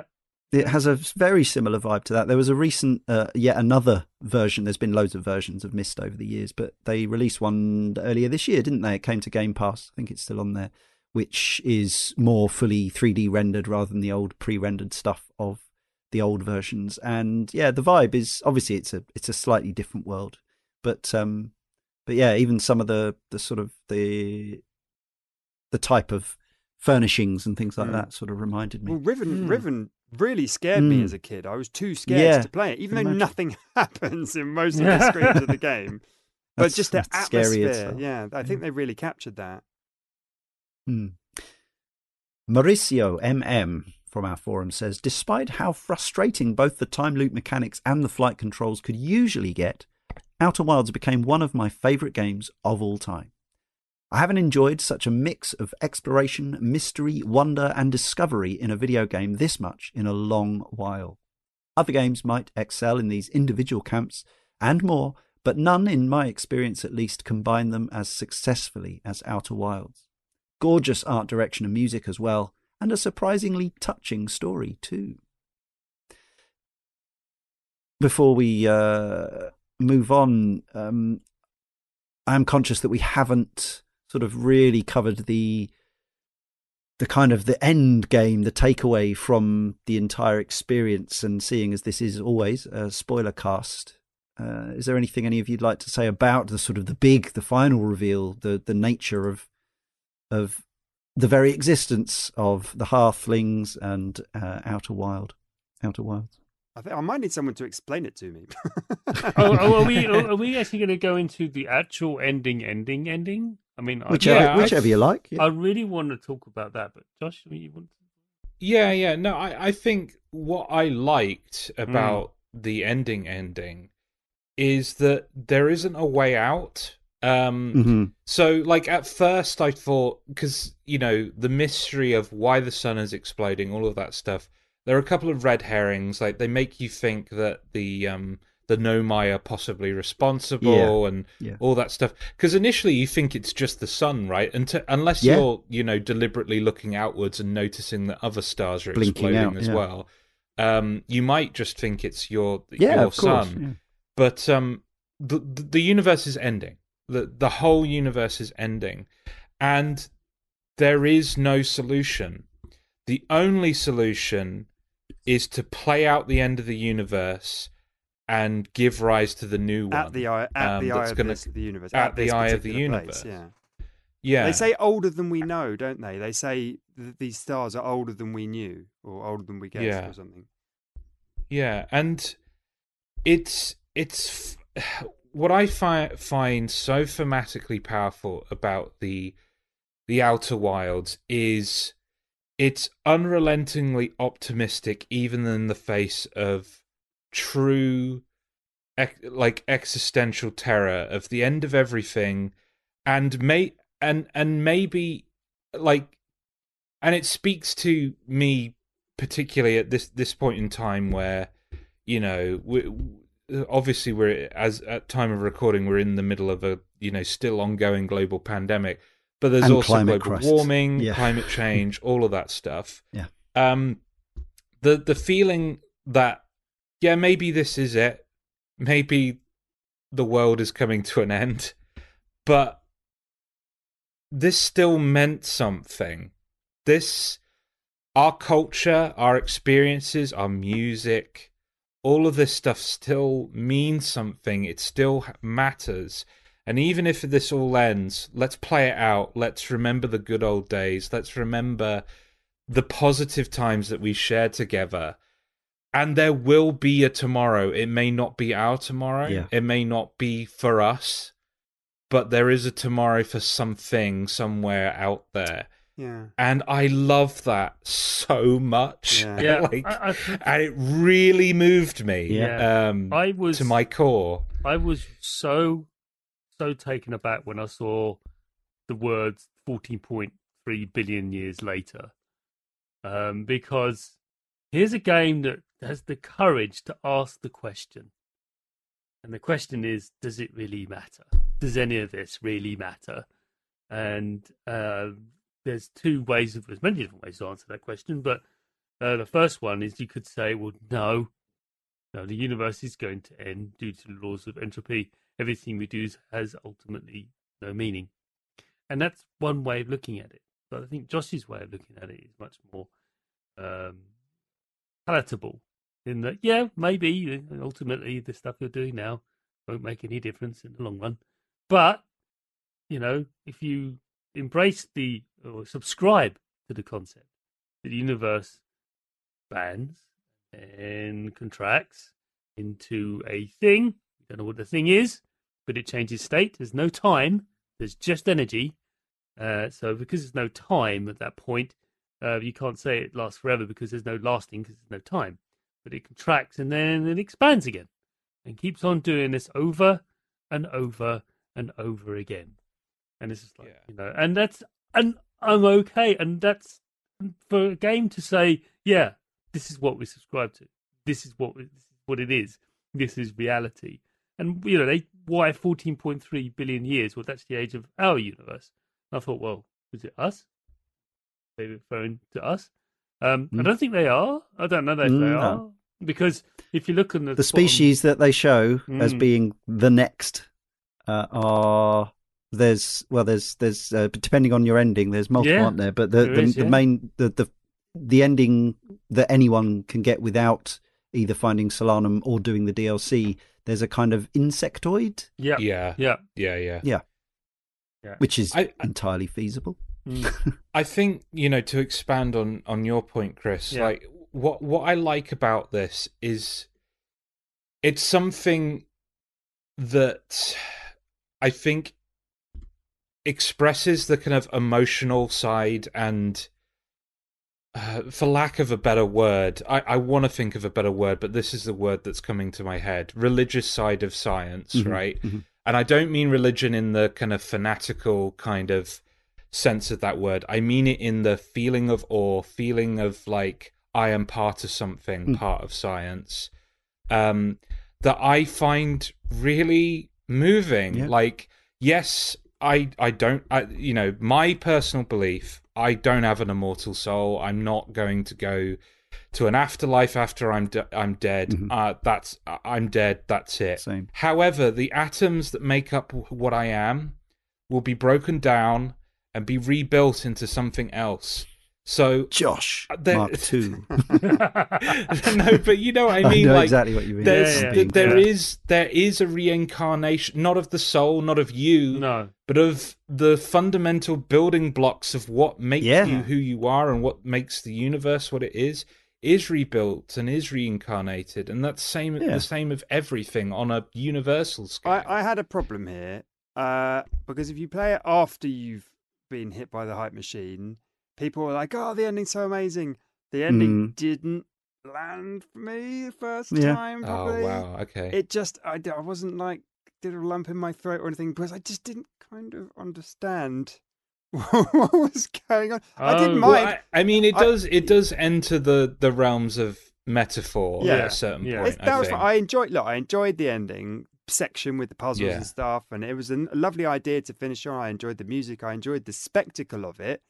I cannot say that it resonated with my soul, and I think part of the problem was was having it not spoiled, but having it oversold, Yeah. perhaps a touch. I mean, I, I'm complicit in that because I was one of the because that's what this ending did, right? Like that, it it plucked the banjo strings of my soul. This ending did. Um, yeah, so it just kind of yeah, lightly tickled mine, and maybe didn't make yeah, the string, you know, vibrate that much. Uh, for me, it really, I was, I yeah, big lump time, sitting back and go, you know, quivering chin, like, oh wow, that's really. I was No, just I- really I- taken by it, utterly taken by it. I, I, I, I teared. I, I mean, I teared up. Mm, I, I yeah, genuinely yeah. teared up. Um, and uh, yeah, like I, I, I just. It's not going to be for everyone, right? Um, I, I, you know, I listened to the um, uh, Watch Out for Fireballs um, podcast on this game, and and Gary Butterfield is is not moved by this ending whatsoever because philosophically, philosophically for him, it kind of run run counter to Yeah. his kind of worldview, Right. but for me, like it spoke so directly to how I feel about everything. Mm. Like like being real like like I feel like being optimistic is sometimes um viewed as like the unrealistic, the kind of Yeah. um you know the the Naive, fantasy yeah. stance, the naive stance. Yeah. But it's entirely possible to be yeah, our chances against global warming are pretty slim. Like all of that, it, it is entirely possible to be a realist and be like, but screw it, I'm going to try anyway because I don't care. Like, I don't care if the odds are against me. I don't care if um, it's all for nothing. I will make this mean something and I will drag the rest of you with me if I have to in order for this to mean something. Yeah. I just cannot get on board with the the attitude that is just give up. That's Yeah. it, The- or just or just that life is meaningless Yeah. and why bother? And I just can't. in a funny kind of way that. that's why we're still doing things like making this podcast because we know Yeah. that like it's very easy to say doing obviously it's not uh, it's not like a big doing this doesn't create a big carbon footprint or anything like that it's not a it's not a it's not a detractor but certainly people absolutely could view it as a complete just something totally trivial and not worth the effort but I've always been of a, of a view that I don't know. I mean, it sounds really glib and facile, but things matter because they matter to people. Like that's the only that's the only judge by which we can decide whether things matter or They not. They matter because they're observed. Yeah, and because they make us feel things. And other than, given that we absolutely do not certainly know the very reason for our existence, whether it is just a, a fluke, all we can do is do things that improve our finite existence and even small things. just on the ending, like I love all of that. That's great. Josh has said a lot of what I could could go could make a reach for at least with the second time I finished it. But on the slightly more down to earth, pun intended, um, thing, I think you could potentially there's maybe an accusation that that that there's a, there's a there's a sort of indie game thing of Mhm. needing to have a nice, warm, cuddly ending that kind of wraps things up in a bow with a jangly tune that leaves you happy. Uh, I know and- exactly what you which, mean, which but is I- fine and dandy. That's great. I'm thinking of like I don't know Celeste, and I I, I play, uh, I'm just trying to think of. There's loads of them indie games that have a lovely a short hike. I played lovely. The music comes in, you feel great. I know this thing is affecting people in a more celestial uh, and higher existential way.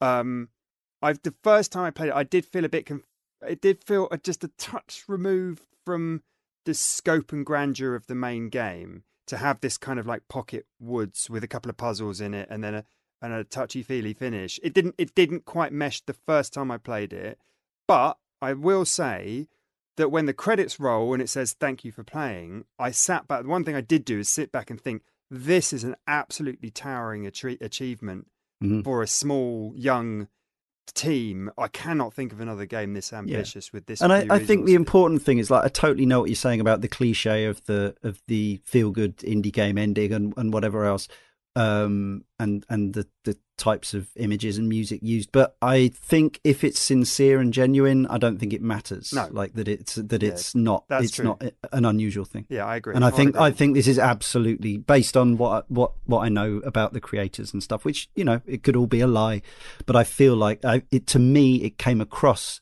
and they come across as sincere and genuine, and that's what matters. Yeah, I th- I think I guess I think it it's it's the contrast of positivity in the face of the end Mm. that like it, it's not saccharine in the way like the the games that you describe like it's very much like the perfect ending like I, I really love Celeste, but it's it's basically like all my problems are solved. the end, like that. That's the end of that game, right? Whereas the problem isn't solved. Like No. the the world is the universe is ending, and it's just accepting that and going, well, not d- making the decision that even though the world is ending, this still had value. Like, and that's being a positive it thing. feels a little like, retrofitted. Uh, no, that's too strong. A I don't know. I don't I know if, if I you- agree because like learn it like, like the, the the game builds that connection between looking up at the stars and the scale of the universe and the the intimacy of being with your friends at the campfire and those things being the the, the inward journey and the outward journey being eh, linked they ha- they have to be linked because one drives the yeah, other that's the emotional core to- of the game, and that's what's that's what's Yeah. lovely about it. You could, if you stripped out the campfire stuff and you took those people off those planets, and it was just a kind of curiosity-driven interstellar m- puzzle mystery, and you ended up at the eye of the universe, but there wasn't a warm gang around a fire to meet you. There was just like existential dread and nothingness stretching onto the blackness of time. It would be a bit of a bummer, I admit. But but but Yeah. those two things are placed on top of one another. Um, I, and I mm. think there's uh, there's a certain view of it I could take that I don't, but I could that they don't necessarily mesh perfectly. And actually, the more impressive thing of the game is the you know the incredible astrophysics and the quantum stuff and the discovery based puzzles and all of that. Unless the folksy, touchy feely, we're all in this together. It's the it's the memories we share that that matter. And I think the, the direction of the DLC speaks to that in a little way, in that they they wanted to do a horror based pocket episode that um you know stands aside like I could go for this team doing more of that, more like you know the shadow passes across the stun stuff, because I think um you know in the green room we were talking about like Star Trek for the voyage home with the enormous cylinder that comes into the that doesn't no one knows how to speak to it, and that kind of um science fiction novel based alien sci-fi. I think that resonates a little bit more with me. That yeah, but actually, the impresses me a bit more. story of the DLC layers on and in does, and around yeah. the Yes. the overarching story with uh, but it's it not kind a of touchy, bookends it. Yeah, but it's not a nice touchy feely story, is it? It's about Uh, this, you know, this Well, i if you I I- I race think it- that the the the the ending uh, and when I say Yeah, I the was gonna ending of the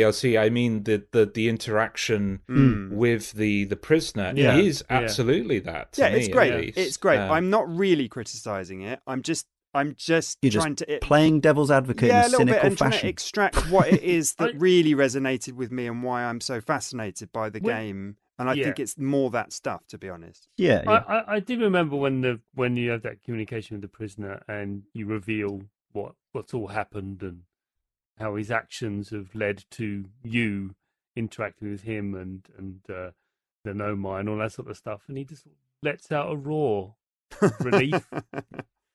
I think Yeah. doesn't he have to do? Does isn't he makes that noise to actually activate something? Doesn't he? Sure. I'm not even sure. it's a Uh, bit confusing the end of the DLC. Let's Hmm. be fair, because you kind of get out of there and then you're just dumped on the shore in the simulation. You're like, well, do I? Is it over? What It- do I? You know, it.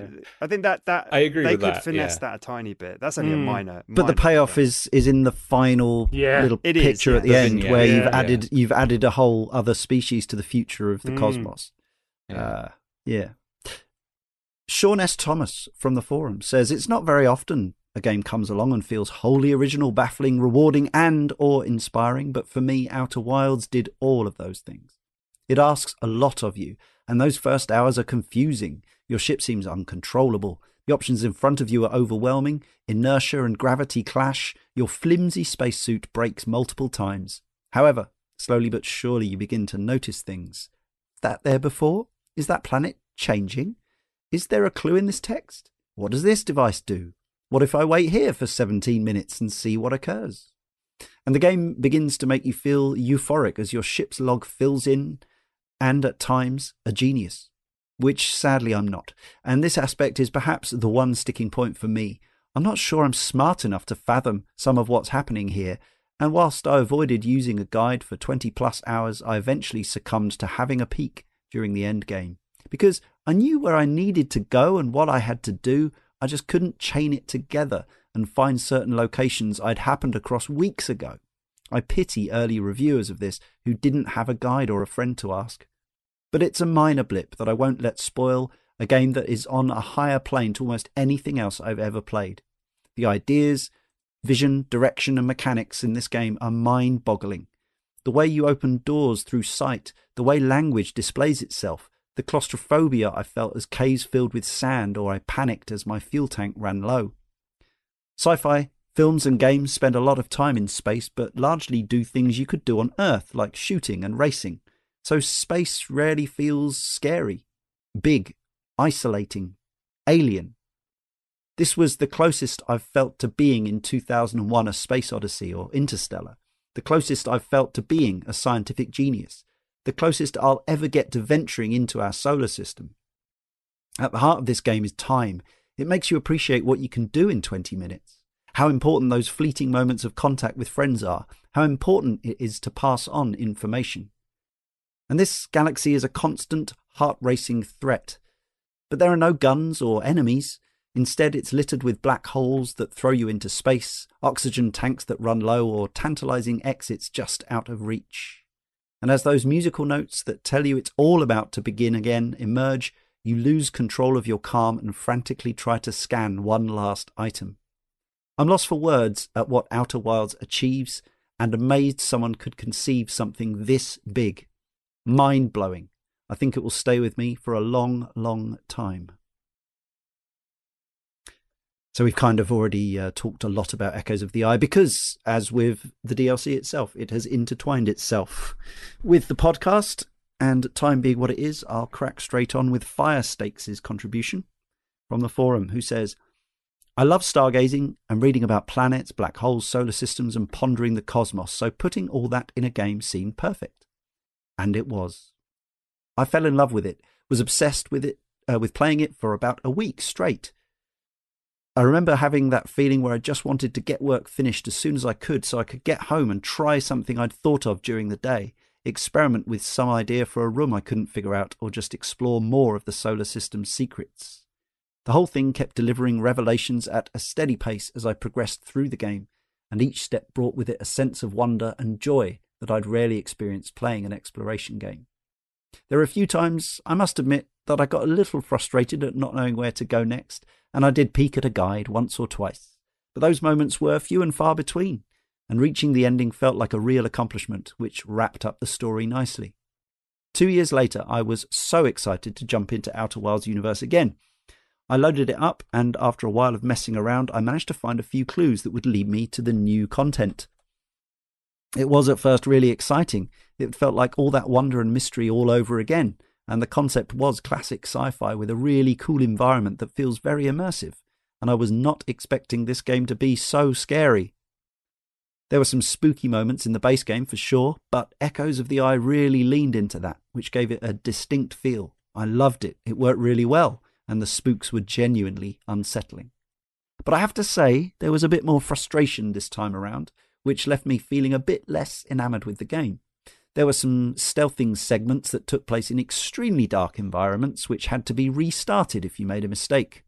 There were also a few times when discoveries led to me unveiling something I already knew, or a clue pointing to another location.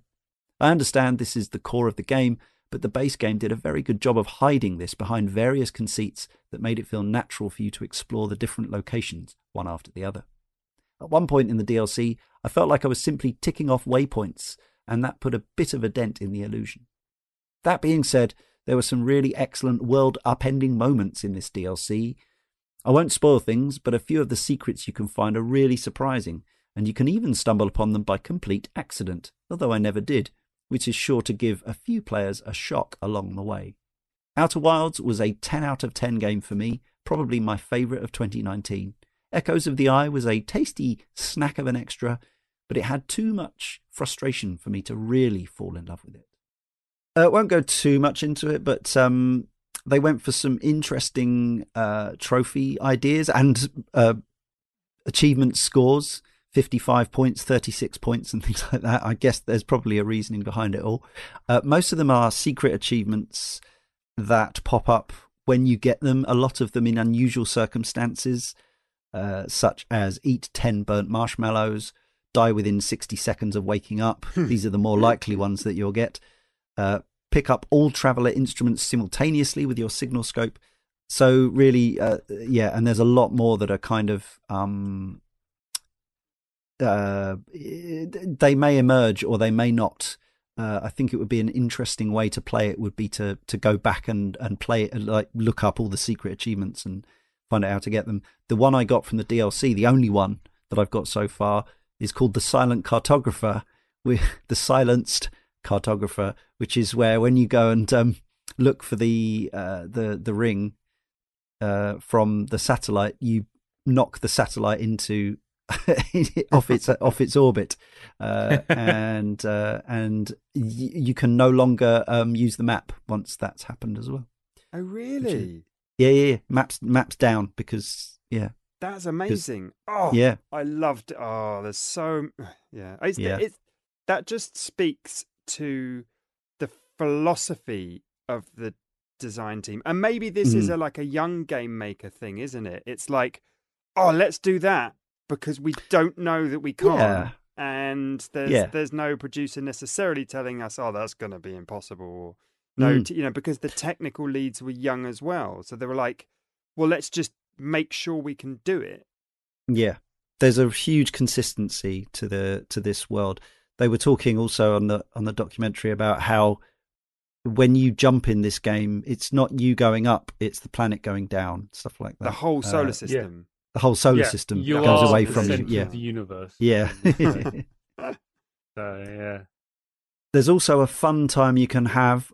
Uh, there's a uh, a video on YouTube which is the developers watching a speed run of Outer Wilds. Mm. Now, obviously, in theory, uh, as as we alluded to earlier, you can actually solve. You could, if yeah, if you were some kind of savant, potentially theoretically solve the game in one loop. You don't have to know anything to unlock anything else. So it's not really a Metroidvania in that sense. You don't need a key to open a door, right? I think you can no, go. No. You can go from loop one straight to the end.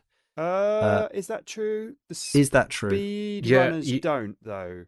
The speed I th- runners deliberately jump off a cliff after getting the launch Right. codes. I don't know Okay. why, but I think Oh, that's because oh, it it's opened. so they don't have to do the intro, right? Yeah. no, uh, something else changes, but I cannot remember what. It's Mm. does it unlock sleeping at campfire?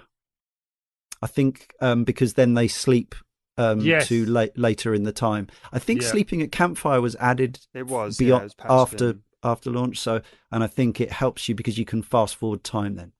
yeah, Uh, Anyway, yes. So you can you can clock this game in around ten minutes. I don't know what the current world record is, but it was ten minutes twenty one seconds. I'm not sure if that's still that was February 2020. I bet someone's beaten it since then. but yeah, it's fun watching the developers uh, seeing their game approached in that way. Uh, well worth checking out. But I don't recommend finishing this game in 10 minutes or indeed uh, in 10 hours. I think, um, yeah, even my 30 plus hours was too brief for, for it to be. But there is that issue, as, as was uh, spoken about by uh, Fire Stakes, I think it was, or, or someone, one of our correspondents anyway, talking about how if you play it for so long, it's even though you've got your, your ship's log and, and your rumors and and all this kind of thing, it can be quite hard to remember where you saw something, even more so than a regular kind of Metroidvania type game. When did I, you know, where was I when I saw that thing three months ago when I was on that planet that I ended up through this weird intricate cave system or I teleported myself there or it can I yeah, I mean probably depends on how svelte uh, not svelte, supple your brain is. Mm. I mean that that Um, is something that the deck DLC is is is considerably different. It is a tighter package all round. yeah. Self-contained Yeah. uh, to an extent, yes, and a little more linear in some ways. Yeah. We also have some three-word reviews. We did reach out, as they say, to the developers, but we didn't hear back. Sometimes we do for a three-word review. You'll just have to make do with some of our Twitter followers. We got uh, Tales from the Backlog. Frustrating, oxygen low. Paul says, "Ah!" Crashed again. nice. Once more with feeling, Josh. Uh, Sean S. Thomas says, "Too boldly go." Star Trek. There you go. Christopher Love says, "Try, try again." Mauricio MM says, dreadful, beautiful space. Pecan Pie says, "Anglerfish horror game." Biggie says, "Praise the sun." we almost got there. We almost got to the end of the show, I think, without. Swig No, I end. Any mentioned it. FromSoft. I mentioned it with Oh, Meta- did you? Metacritic. Ugh. Edit, edit all mentions out one of these shows, Jay, and no more Dark Souls, no more FromSoft or Super Meat Boy. V- Vito Belo- Belochkin says, "Mesmerizing, immersive adventure." And uh, Brooker Doodle says, 14.3 billion tears. and a link to the uh, the closing music, which uh, we will close the show with. Please, Maestro Jay. So to summarize for the final time in our tenth volume of podcasts, I'm going to go first, not because I'm especially negative on the game at all, but because I don't believe I had the best experience of it. Because uh, well, it's my own doing, really. Despite that, despite having to cram it a bit and uh, not getting the DLC done, having to resort to a guide, I still come away from this game inordinately impressed. And I can totally understand why people feel so warmly towards it because I think the game feels warmly towards its players, despite some scary bits, some challenging bits, and yeah, a real definitely the the need for a, a flexible, supple mind that can kind of leap through time and go around corners and uh, join things up that really don't seem very joined up. Um, yeah, it, it at times it made myself feel very smart, and uh, and at other times uh, really quite the opposite. Uh, when I found out the solutions to some of the puzzles, and I think there is there is some room for improvement in terms of um, sort of player direction and communication with the player. But I think they're treading a fine line, and I, I think they are successfully treading at, at this point. Uh, obviously, I haven't replayed post this most recent chunky update, but it sounds from the patch notes like they're being really careful to keep the essence of this game, which is quite demanding and uh, obscure and um, opaque in a way that does hark back. As I say, while I don't think the developers would have had any, I, I, I, mean, I, I suspect somebody's said to them, "Did you know about this game, Damocles? Maybe did you know about this game, Captain Blood?" But I'm sure they had no influence whatsoever.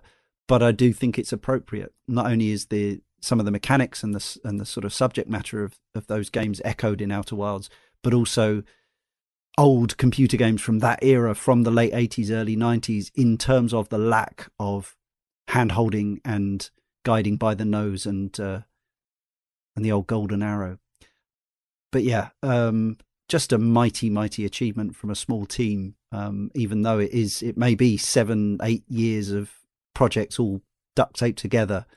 Uh, it comes across as this uh, create this pretty magical thing that yes, not everyone will adore, but everyone I think should at least uh, look into experiencing. Chris, Well, there's nothing new under the sun. Refer back to your uh, uh, harking back to older games, but Yeah.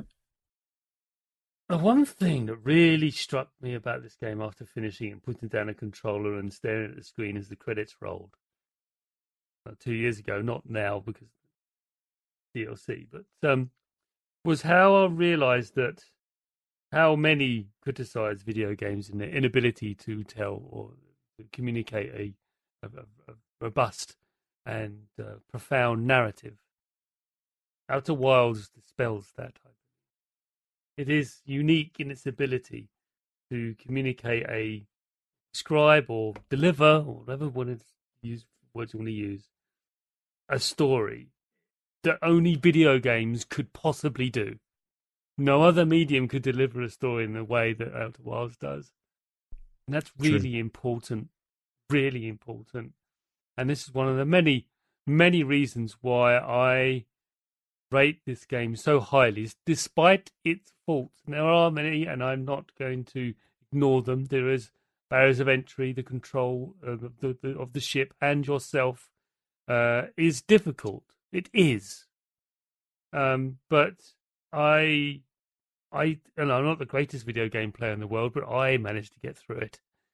Um, so um, if I'm, don't know, if I'm capable of doing it, then so should many others. But that's really my takeaway, and that's what I want to share with everyone: is that if you want to know about what video games can really do with narrative and storytelling and glomming onto with very little text, very little text, and yet one of the most profound stories I've ever experienced, to the point where it even asks the really difficult question. Chris, I'm really sorry to be that person, but you need to play Dark Souls. That's what I'll say. Ah. But Maybe not it's Dark the one Souls we'll 3. revisit uh, again. Right, Tom. Yeah. So this is this is really hard. It is a first and foremost, it is just as a, a feat of software design. You know, this team, this young team, brimming with ideas and fearlessness. Um overall my feeling is just like, wow, what an achievement. I can't believe they did this. Isn't it brilliant that that this group of people can push the medium stretch it so far in in one direction.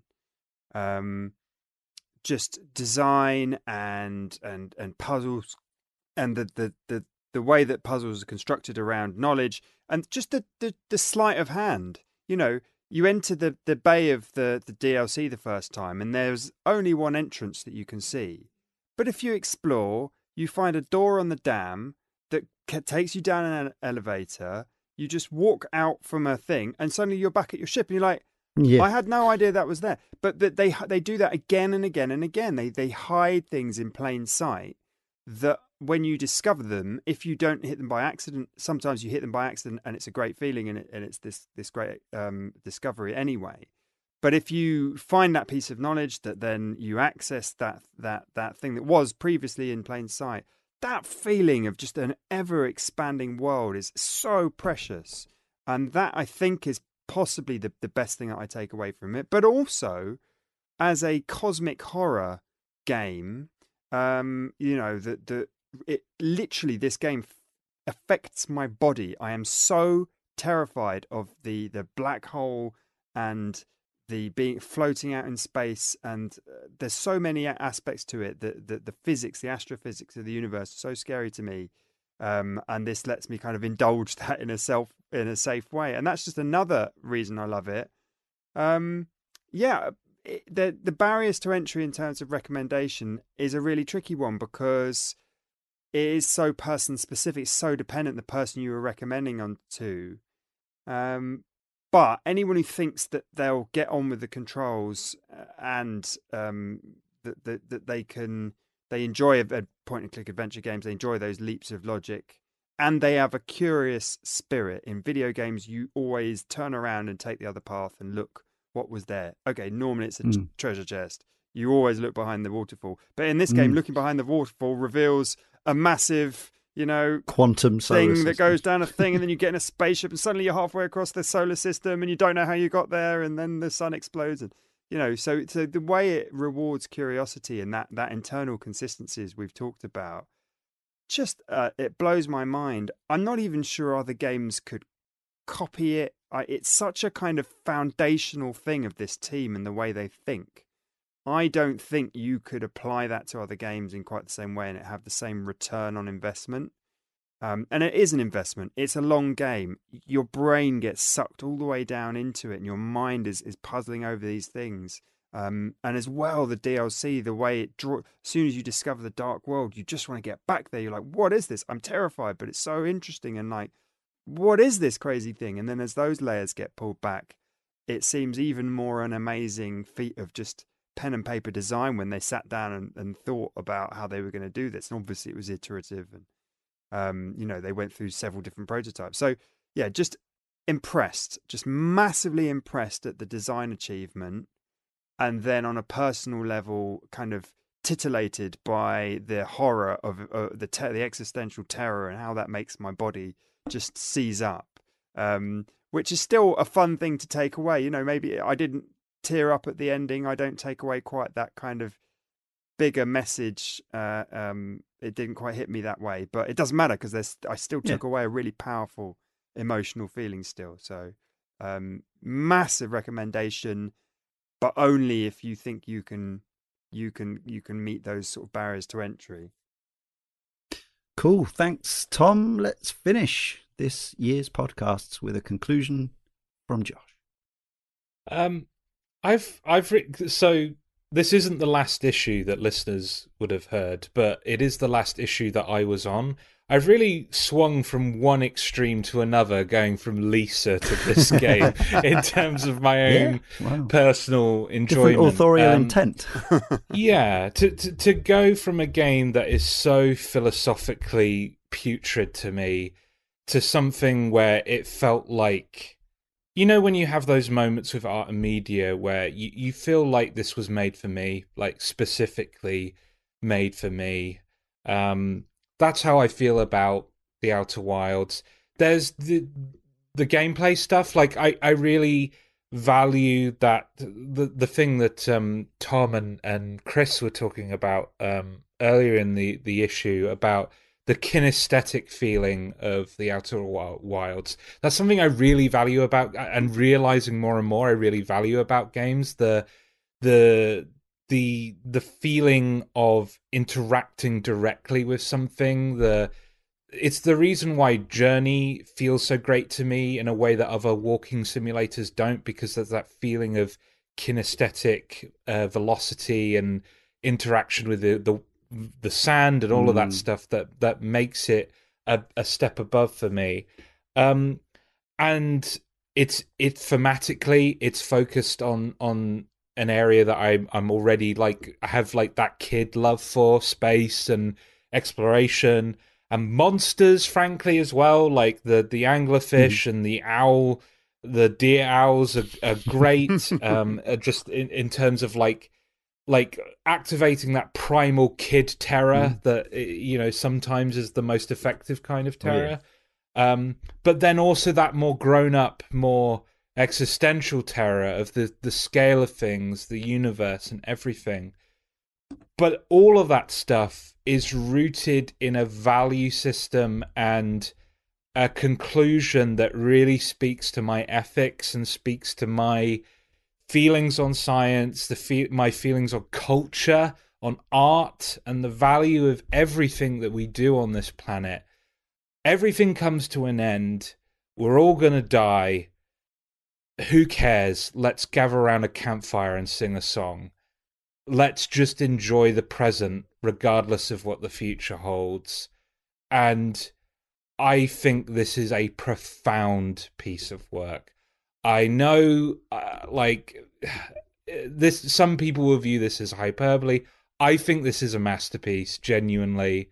Uh, you know, warts and all. Like it has a few warts, but I, for me, like it's just part of it. For me, it's part of the, it's part of the whole. And um, to to kind of cover up or mask those warts is kind of like that that painting of um, Jesus that you know it, it, you take away um, when you re- remove the imp- imperfections. Mm. Um, I adore this game. It's one of my favorite games of all time. Very good.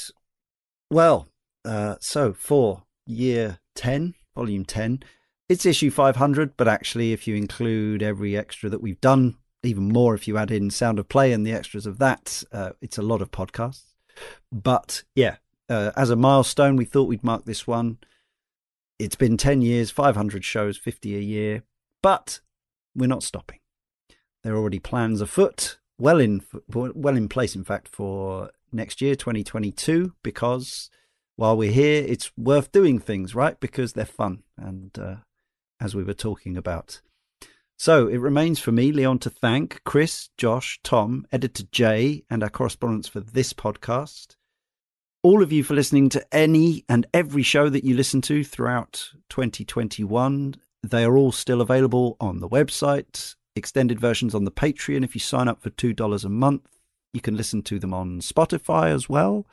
We have a growing number of listeners on there that goes for our whole backlog as well, not just this year, but uh, the previous nine years are all still available to be downloaded and enjoyed.